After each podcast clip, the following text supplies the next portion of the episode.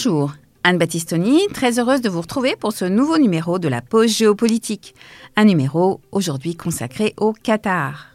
En octobre dernier, le jeune général Mahatma Idriss Déby était investi président du Tchad.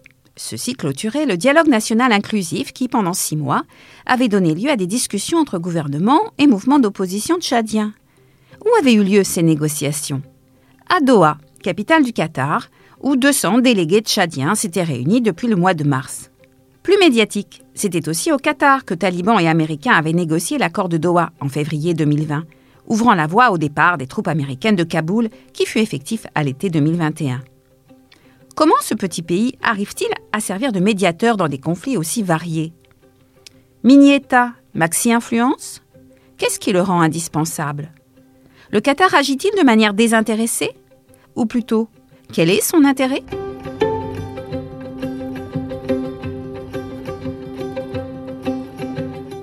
À l'heure où la Coupe du Monde de football a mis au premier plan cet émirat gazier, je vous propose d'adopter une approche un peu décalée par rapport aux thématiques relatives au mondial dont la presse se fait l'écho. Cherchons à comprendre ce que veut le Qatar et les manières, les moyens, certains classiques, d'autres profondément originaux, que l'émirat a choisi d'utiliser. Cela va nous amener à raisonner non seulement sur le rôle de l'énergie, à l'origine de son puissant fonds souverain, mais aussi sur celui des médias, du sport, bref, à parler de la marque Qatar. C'est un pays de paradoxes et de contradictions multiples que je vous invite à découvrir, cherchant à conjuguer modernité et islam puritain ou habite, voulant jouer les médiateurs, tout en n'hésitant pas à s'engager clairement dans les conflits régionaux. De plus, en étudiant son rôle, nous verrons que ce qui est en jeu et en perspective, c'est la question des nouveaux équilibres géopolitiques au Moyen-Orient, et peut-être bien aussi dans le monde. Retour sur l'événement. Coupe du Monde qui aura lieu du 21 novembre au 18 décembre 2022 au Qatar, sauf rebondissement, hors des rebondissements. Il y en a pas mal ces jours-ci. De plus en plus de footballeurs appellent à boycotter le Qatar, appel lancé en premier par les Norvégiens de cette façon.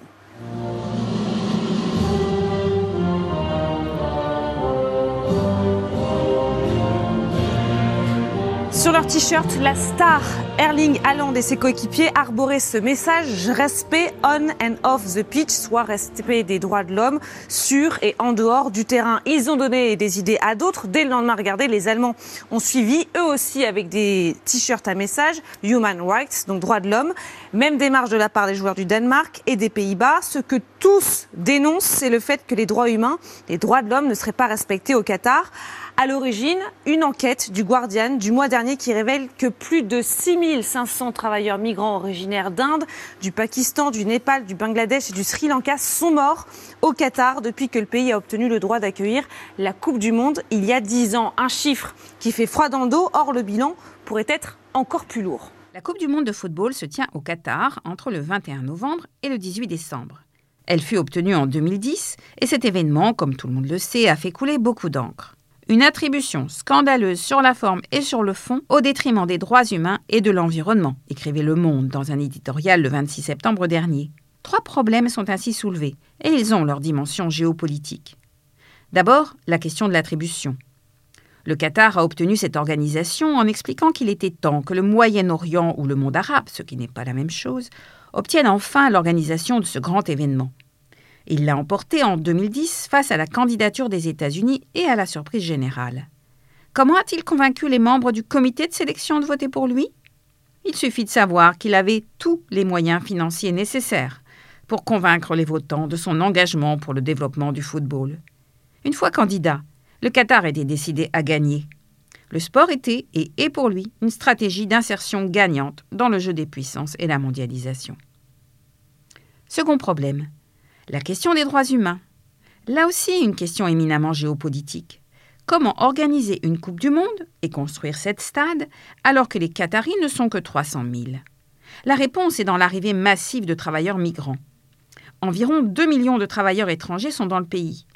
Ils y construisent les stades, mais font aussi tourner toute l'économie du pays. Le Guardian a fait sensation en publiant un rapport en 2021 recensant 6 750 travailleurs migrants originaires d'Asie du Sud décédés depuis 2010 sur les chantiers du pays. Le Qatar a aussitôt démenti, ne recensant que les morts par accident de travail sans reconnaître les décès par crise cardiaque, épuisement ou déshydratation. La question des migrations internationales est l'une des grandes questions géopolitiques du XXIe siècle. Si les migrants affluent vers l'Europe ou les États-Unis avec la volonté de refaire leur vie, les migrants dans les Émirats du Golfe sont des travailleurs sous contrat et bien souvent sans droit. En aucune manière, ils ne deviendront résidents permanents ou pourront prétendre à la nationalité qatari. Ils sont et resteront citoyens de seconde zone. La pression internationale, il faut le reconnaître, a conduit le Qatar à réformer sa législation sur le travail. Le système du kafala, qui donnait tous les droits à ces intermédiaires qui faisaient venir la main-d'œuvre étrangère dans le pays, a été profondément revu. Le pays a instauré un salaire minimum. Ce sont des progrès réels que l'on ne trouve pas ailleurs dans d'autres pays du Golfe. Mais il y a encore loin de la loi à son application réelle, et beaucoup de travailleurs sont piégés dans le pays, peinent à toucher leur salaire et vivent dans des conditions indignes.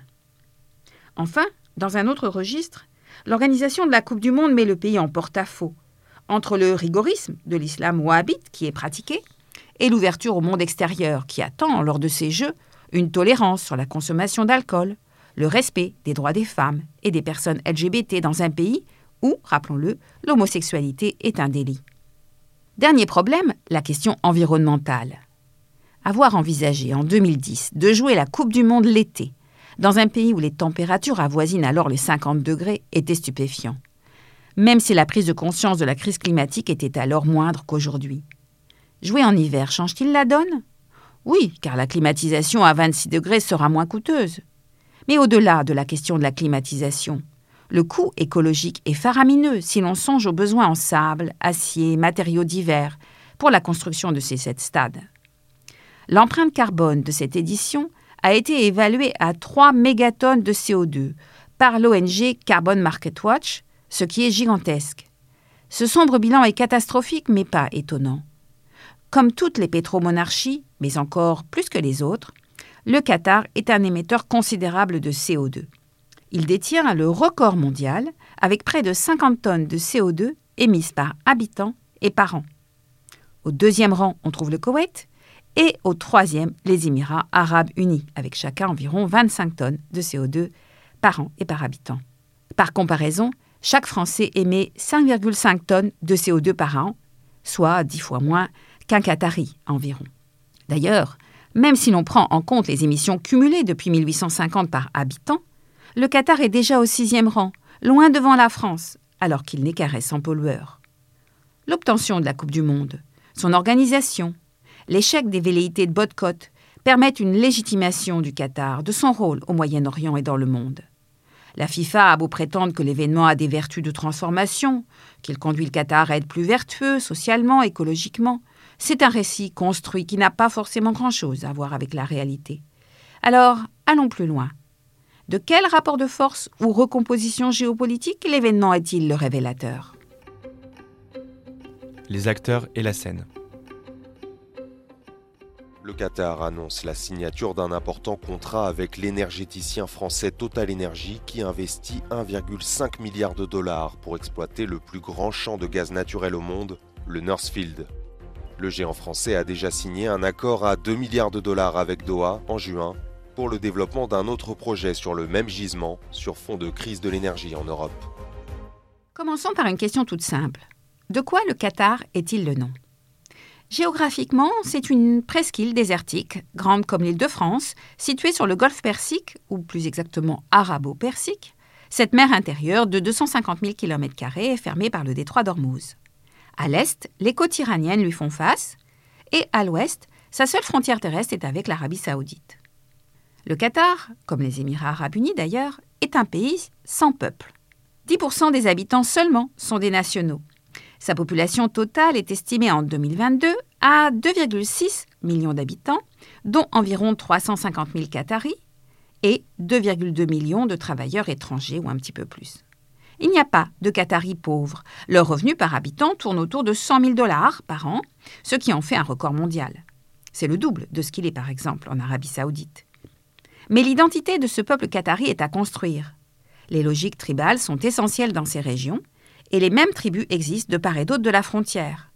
La religion est l'islam sunnite wahhabite, comme en Arabie saoudite, encore un fait qui montre sa proximité avec son puissant voisin.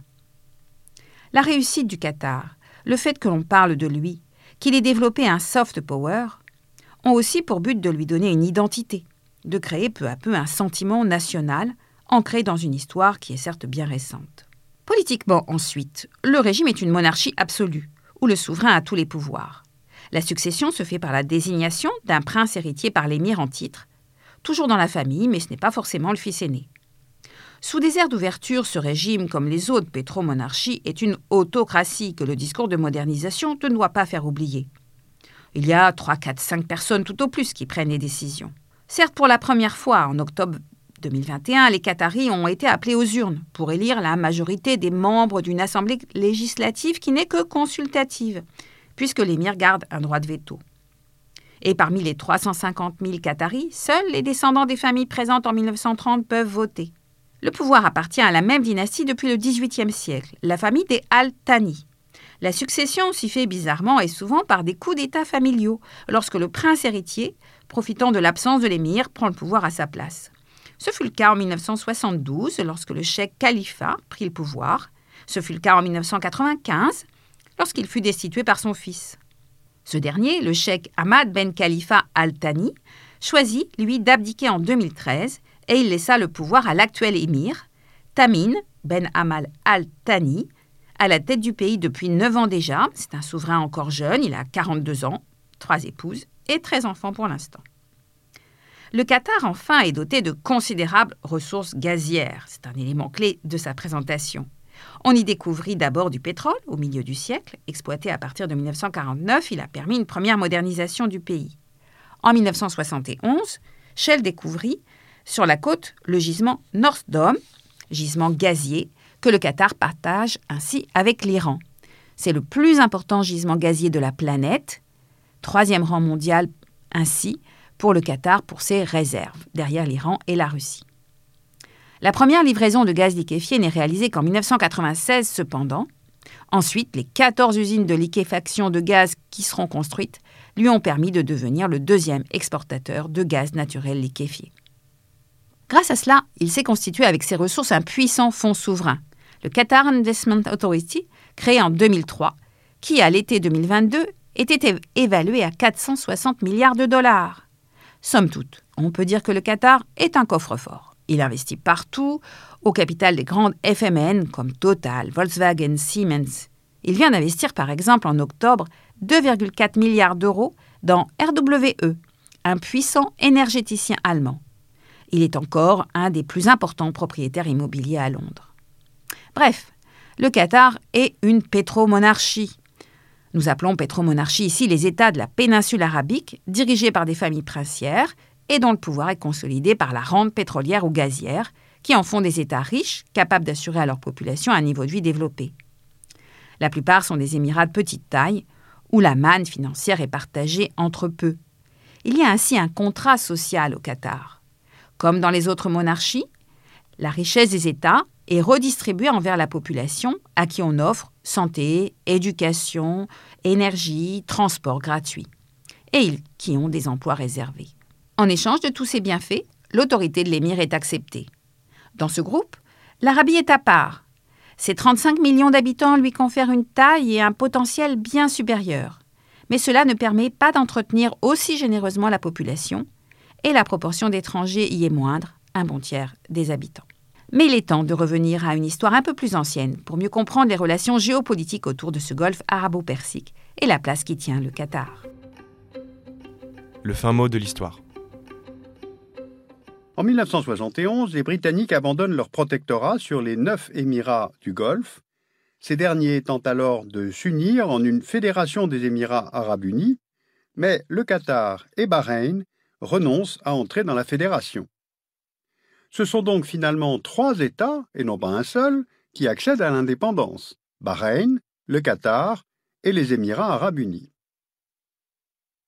En 1974, le Qatar indépendant prend le contrôle total des sociétés pétrolières étrangères implantées sur son territoire, ce qui va former le premier élément de la puissance du pays.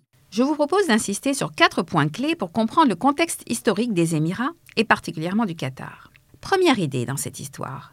Ces Émirats ont longtemps été dominés par les Turcs, puis les Anglais, et ont accédé finalement très tardivement à l'indépendance, en 1971, mais cela n'était pas forcément pour les gêner.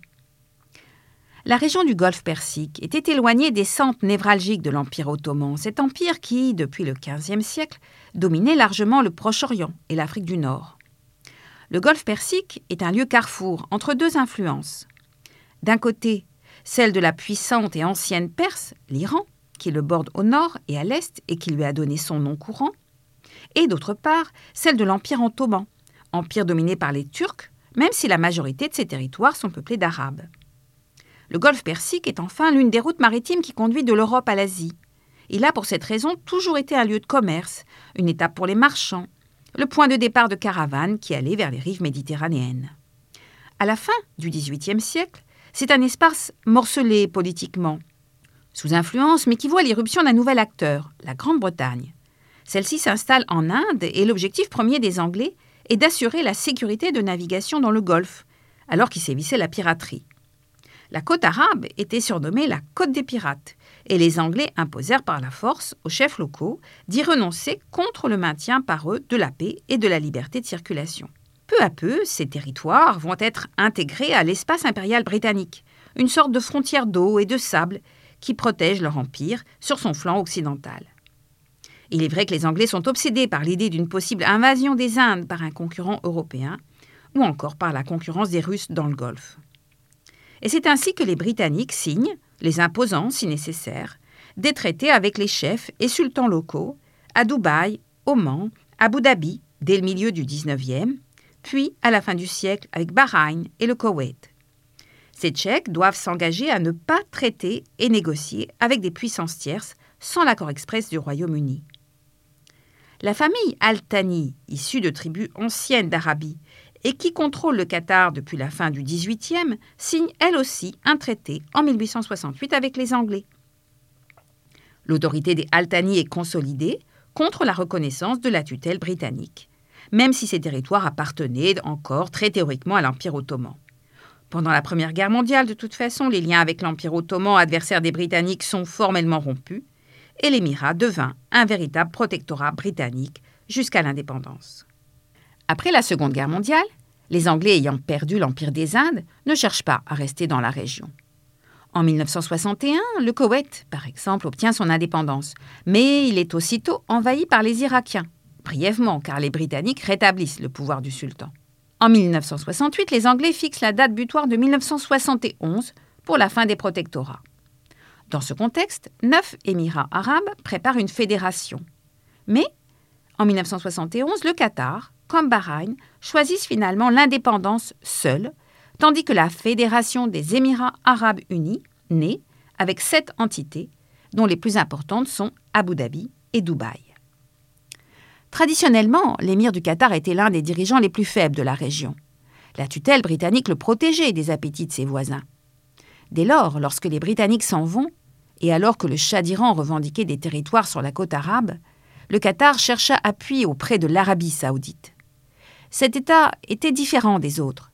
Non colonisé, rassemblé depuis les années 1930 sous l'autorité de la dynastie des Séouds, appuyé par le clergé wahhabite, sa sécurité avait été consolidée par un accord avec les États-Unis en 1945, l'accord du Quincy et le pétrole assurait alors à cette dynastie une rente prometteuse. Deuxième idée pour comprendre ces territoires. Ils sont passés en un temps très court de la pauvreté relative à la richesse suite à la découverte d'immenses ressources en hydrocarbures. Au 19e et jusqu'aux années 1920, les Émirats du Golfe participent au commerce mondial avec deux produits, les perles et les dattes. La perle du Golfe connaît un véritable âge d'or au 19e récoltées dans les huîtres perlières de la côte arabe du Qatar jusqu'au nord du sultanat d'Oman. Cet âge d'or se termine dans les années 20 lorsqu'arrivent sur le marché les perles de culture. Et alors que les exportations de dattes fléchissent également du fait de la concurrence notamment californienne. Les habitants de ces régions demeurent alors très pauvres. Mais l'ère du pétrole s'ouvre. Le pétrole est découvert dans la région au début du XXe siècle, notamment en Iran. Dans cette région, c'est l'Anglo Persian Oil Company puis l'Iraq Petroleum Company, entreprise dépendante des grandes majors comme BP, Shell, puis l'ancêtre de Total, qu'on appelait la CFP, ou encore la Standard Oil qui s'installe. On découvrit au Qatar du pétrole en 1940. L'exploitation ne commença qu'à la fin de la décennie, apportant une prospérité nouvelle, un début de modernisation. À l'image de ce qui se faisait dans les autres États, le pays créa sa propre compagnie nationale et celle-ci prit le contrôle en 1976 de toutes les activités pétrolières de l'Émirat. C'est enfin en 1971, nous l'avons dit, que le Qatar découvrit son immense potentiel gazier, même si les exportations ne commencèrent massivement qu'à partir du début des années 1990, une fois construites les installations nécessaires au transport par voie maritime de ce gaz liquéfié. Il était nécessaire, dans ces conditions, d'avoir des relations apaisées avec l'Iran, ce qui n'était pas la ligne de l'Arabie saoudite. Tirons donc une première conclusion de cette histoire de la région du Golfe. Ces pétromonarchies ont une histoire spécifique, un rythme différent par rapport à d'autres États du Moyen-Orient et du monde arabe. Ceux-ci, et notamment les pays qui comptaient alors, comme l'Égypte, la Syrie, l'Irak, ont une histoire dominée dans les années 1950, 60, 70 par trois choses.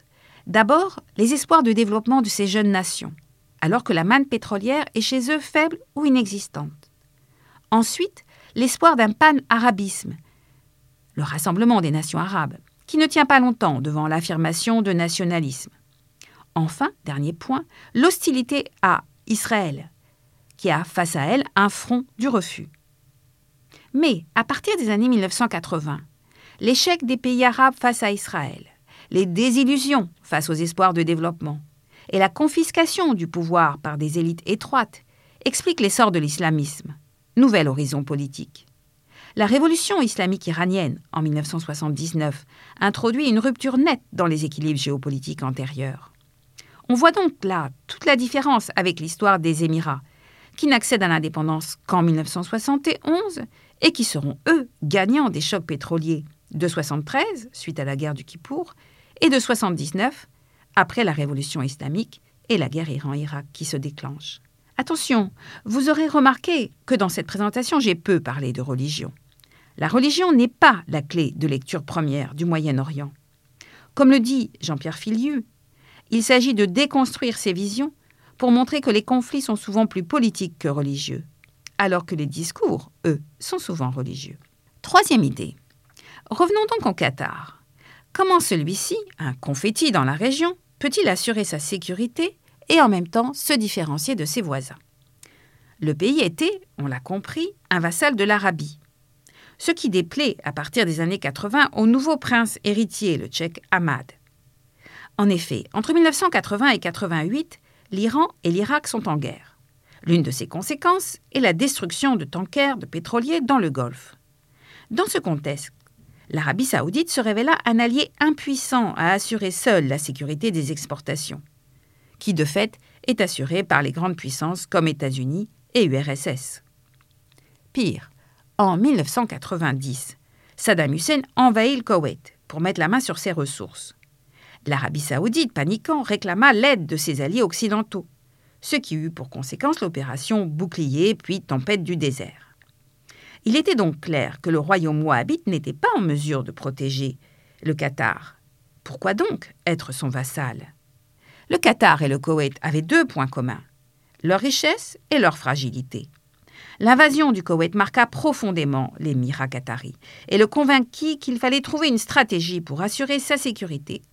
Cette stratégie, être d'abord visible et connue. Certes, le Qatar est membre du Conseil de coopération du Golfe créé en 1981 dans le contexte de la guerre Iran-Irak. Mais le rôle prépondérant qui joue l'Arabie ne lui convient guère. Et c'est ainsi que le Qatar mena son propre jeu pour s'autonomiser de l'Arabie saoudite avec lequel il a même un accrochage frontalier en 1992. Pour devenir un interlocuteur nécessaire pour les États-Unis, il signe un accord de sécurité avec eux en 1992 et ouvre la base militaire d'Al-Aided, utilisée gratuitement par les États-Unis. Jusqu'à 10 000 hommes y séjournèrent. C'est au Qatar que se trouve le commandement américain pour le Moyen-Orient, et c'est de là que furent dirigées les guerres d'Afghanistan et d'Irak. Peu à peu, le Qatar affina sa stratégie. Il ne s'agissait pas de basculer de l'influence saoudienne à celle des États-Unis. Ils pratiquèrent donc ce que certains politologues nomment le hedging, c'est-à-dire l'art d'avoir de bonnes relations avec tous les acteurs, ignorant les divergences que certains peuvent avoir entre eux. Ainsi, le Qatar multiplie les contacts avec l'Iran. Rappelez-vous que de bonnes relations sont nécessaires à l'exploitation sereine du gisement de gaz offshore. Il tisse, au début des années 90, des premiers liens avec Israël, avec une représentation commerciale à Doha. Le Qatar a cherché à apparaître comme un État neutre, capable d'être un médiateur indépendant, une sorte de Genève du Moyen-Orient, une place diplomatique pour les contacts difficiles. Il est intervenu dans les conflits du Liban en 2008, au Darfour, au Yémen. Sa petitesse joue pour lui, son argent aussi. La médiation fait partie de la construction de son soft power. Quatrième et dernière idée enfin, fort de sa richesse considérable, le Qatar s'est donné les moyens de créer en quelque sorte une marque Qatar. Ce state branding, comme disent les anglo-saxons, combine l'affichage d'une grande modernité et une stratégie d'influence de soft power très efficace. L'objectif recherché est de se doter d'outils originaux spécifiques pour exister, à l'extérieur bien sûr, sur la scène internationale, mais aussi vis-à-vis -vis de son propre peuple, avec ainsi la création d'une identité nationale. Car au fond, ni la langue, ni l'ethnie, ni vraiment la religion, ni le système politique ou le cadre économique ne distinguent le Qatar de ses voisins.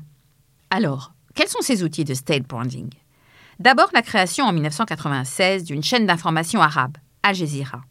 Elle est rapidement devenue incontournable grâce à une liberté de ton que l'on ne trouvait nulle part ailleurs dans la région. C'était un moyen pour la nouvelle élite qatari de faire de la publicité pour son pays, de montrer sa différence, de secouer la tutelle saoudienne. Le sport fait également partie intégrante de la marque Qatar. Outre l'obtention de la Coupe du monde de football attribuée en 2010, on peut citer la Coupe d'Asie en 2008, les Jeux asiatiques en 2010, les Grands Prix automobiles, les mondiaux d'athlétisme en 2019, mais également le rachat du PSG en 2011, la création, la même année, des chaînes sportives du groupe Beansport Media. Idem, la culture est également un outil de rayonnement. Le pays a commandé à l'architecte Jean Nouvel, le Musée national du Qatar, un bâtiment inspiré par la Rose des Sables. Le pays entend miser sur l'éducation, il a créé un gigantesque campus à Education City en 1998 à quelques kilomètres de la capitale et en plein désert. Il y a attiré dans cette petite enclave huit universités étrangères parmi les plus prestigieuses du monde, comme HEC Paris, et y accueille moins de 4000 étudiants, qataris dont les frais d'études sont pris en charge par l'État, et étrangers qui peuvent solliciter des bourses. L'objectif est bien de développer une économie de la connaissance, mais l'efficacité en est limitée, d'une part par la compétition permanente avec les Émirats arabes unis et l'Arabie saoudite qui tente la même chose, et d'autre part par le manque de liberté d'expression qui constitue un carcan. Bref, le Qatar veut apparaître moderne. C'est l'image de la capitale Doha, entièrement reconstruite. C'est aussi la volonté de se montrer un peu plus libéral que ses voisins sur la place des femmes, la seconde épouse du précédent émir, la Sheikha Moza, a été une grande influenceuse, engagée sur la question de l'éducation, contribuant par ses multiples voyages à donner l'image d'un émirat engagé, ouvert. Certes, les femmes peuvent voter et conduire depuis longtemps au Qatar, mais elles demeurent dans la loi soumise à la tutelle masculine de l'homme, de leur famille. L'émancipation est limitée. Dans tout cela, il y a la volonté de rayonner, mais aussi la nécessité de cultiver son attractivité. Rien ne se fait à Doha sans étrangers. Et il ne suffit pas d'avoir des ouvriers asiatiques, il faut aussi attirer des personnes qualifiées. Et la concurrence est rude avec Abu Dhabi, Dubaï, etc. Aussi, ce state branding est indéniablement efficace. Par le biais de la chaîne Al Jazeera, qui a une audience dans tout le monde arabe, le Qatar refonde un discours pan-arabe et met en avant les facteurs d'unité. Il acquiert une audience nouvelle et des prétentions régionales. Mais cela ne va pas sans friction dans un Moyen-Orient en pleine recomposition. Le Qatar ne prétend-il pas jouer un petit peu au-dessus de sa catégorie? Enjeux et perspectives géopolitiques. Dans les supermarchés de Doha, plus grand-chose dans les rayons. Toute la journée, des queues impressionnantes, les magasins sont pris d'assaut par des habitants qui ont peur de manquer. Le Qatar importe 90% de sa nourriture et son seul accès terrestre via l'Arabie saoudite a été fermé. Arabie saoudite, Bahreïn, Égypte, Émirats arabes unis ou encore Yémen ont rompu toute relation diplomatique avec Doha. Une situation préoccupante pour l'Iran, ennemi juré de l'Arabie saoudite, mais qui entretient de meilleures relations avec le Qatar. Téhéran appelle à trouver une solution par le dialogue et la Turquie veut se poser en médiateur. Nous sommes très attristés par cette situation. Les pays peuvent avoir des différends, mais le dialogue doit continuer en toutes circonstances si l'on souhaite résoudre calmement les problèmes. Cette rupture des relations diplomatiques intervient deux semaines après la visite de Donald Trump à Riyad. Le président américain avait appelé les pays arabes à chasser les extrémistes religieux et les terroristes. Ce lundi, Washington minimise la situation. Ce qui est en jeu aujourd'hui, c'est la reconfiguration des rapports de force et des équilibres au Moyen-Orient. Tout cela dans un contexte mondial où l'influence occidentale est remise en cause avec succès par les Russes et les Chinois. L'influence des anciens colonisateurs européens, la tutelle exercée longtemps par les États-Unis, laisse désormais place à un jeu très ouvert dans lequel le Qatar cherche à jouer en étant une petite pièce, certes, mais incontournable, car portée par sa marque et soutenue par ses amis très nombreux. Commençons par un premier constat. Les équilibres du Moyen-Orient changent depuis dix ans considérablement. Alors, faisons un rapide tour d'horizon des rapports de force entre les puissances régionales. Les printemps arabes ont affaibli l'Égypte, qui n'était déjà plus la puissance qu'elle était. La Turquie a espéré être un acteur majeur, mais elle demeure toujours en marge du monde arabe. Le Moyen-Orient se recompose aujourd'hui autour de la rivalité entre l'Arabie saoudite et l'Iran. D'un côté, nous avons un axe ou un arc chiite structuré autour de l'Iran, composé de l'Irak, la Syrie des Assad, le Hezbollah libanais et les Houthis du Yémen, auxquels s'opposent, d'autre part, l'Arabie saoudite et ses alliés, en premier lieu les Émirats arabes unis. Attention, là aussi, à ne pas tout analyser sous l'angle de l'opposition entre sunnites et chiites. Comme le dit Charles Thépeau dans son ouvrage Le monde arabe en morceaux, il s'agit d'une prophétie autoréalisatrice bien pratique pour les États. La confessionnalisation des conflits permet de resserrer les rangs de la majorité. C'est un outil instrumentalisé dans les deux camps. L'Iran pour compter ses alliés et l'Arabie aime à se poser ainsi en protecteur des sunnites. Mais derrière le discours confessionnel, il y a une rivalité de puissance avec des enjeux militaires classiques. D'ailleurs, les populations en Irak ou au Liban en 2019 ont clairement manifesté leur volonté de dépasser ces clivages confessionnels.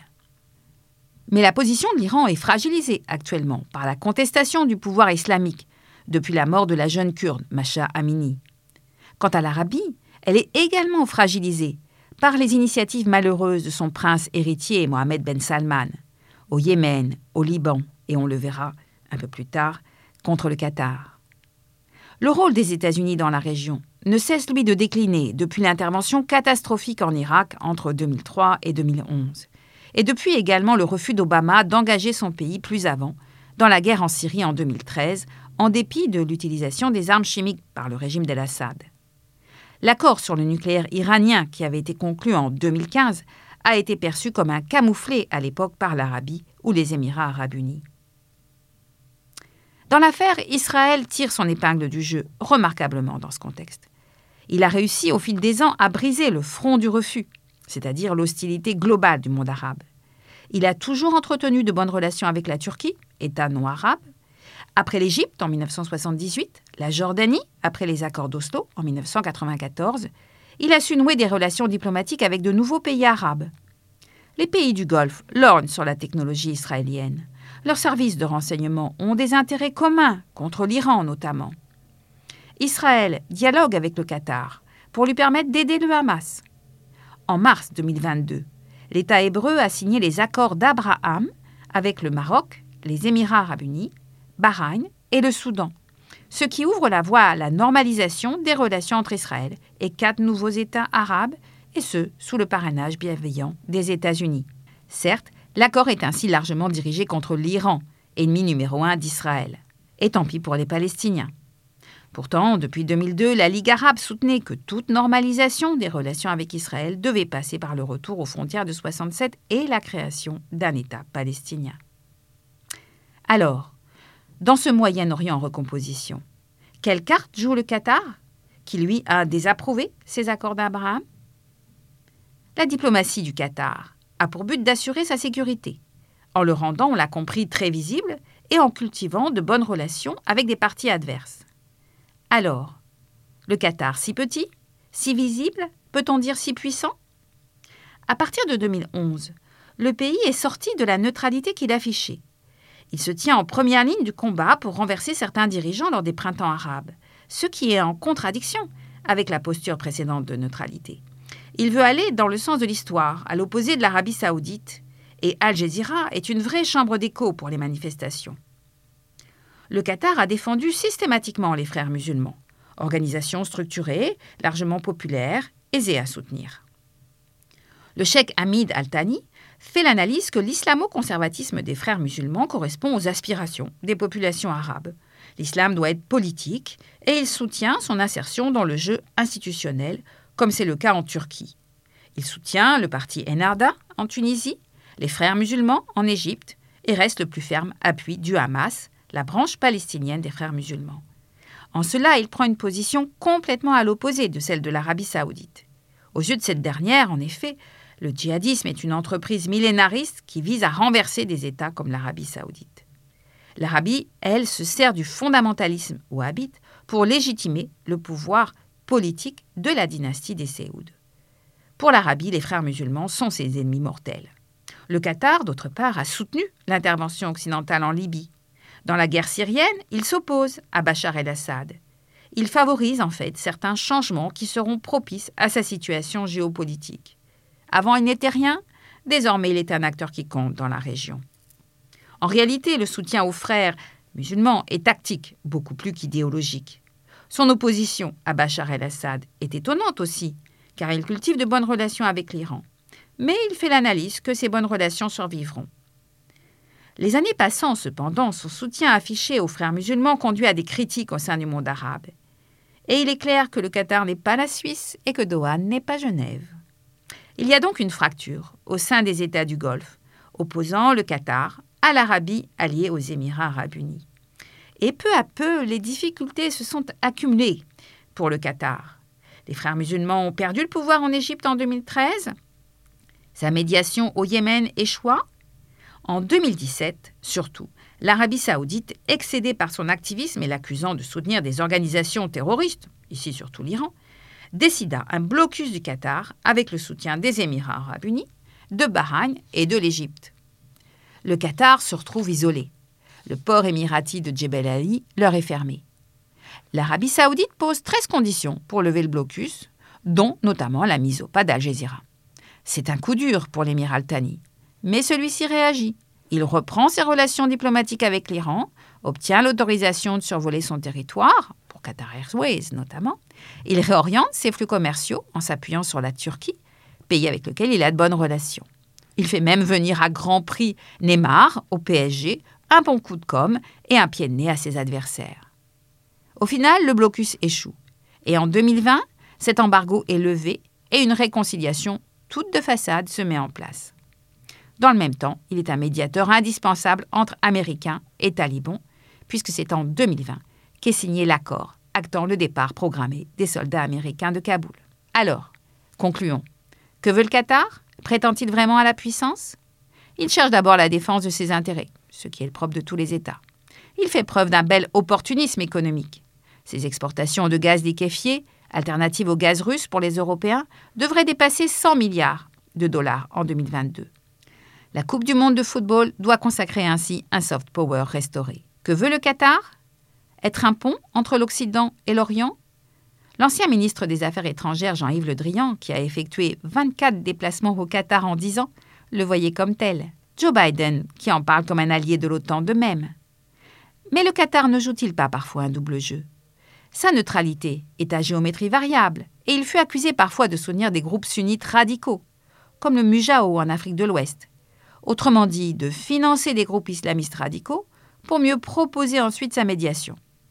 De plus, régionalement, le pays est en rivalité directe avec les Émirats arabes unis et l'Arabie saoudite, qui préparent l'après-pétrole avec les mêmes recettes économiques. La rivalité Doha-Dubaï est ainsi manifeste. Doha copie les recettes qui ont fait de Dubaï un hub clé de la mondialisation. Et les Émirats, eux, s'essayent à la diplomatie. Leur dirigeant, Mohamed Ben Sayed, ne vient-il pas récemment de proposer son aide de médiation dans le conflit Russie-Ukraine?